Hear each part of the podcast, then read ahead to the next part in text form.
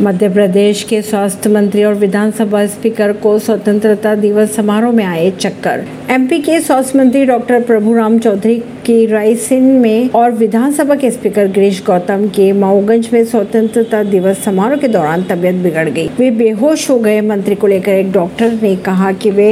high blood pressure के चलते बेहोश हो गए खबरों के अगर माने तो मंत्री डेढ़ घंटे से परेड के लिए खड़े हुए थे सिंह नई दिल्ली से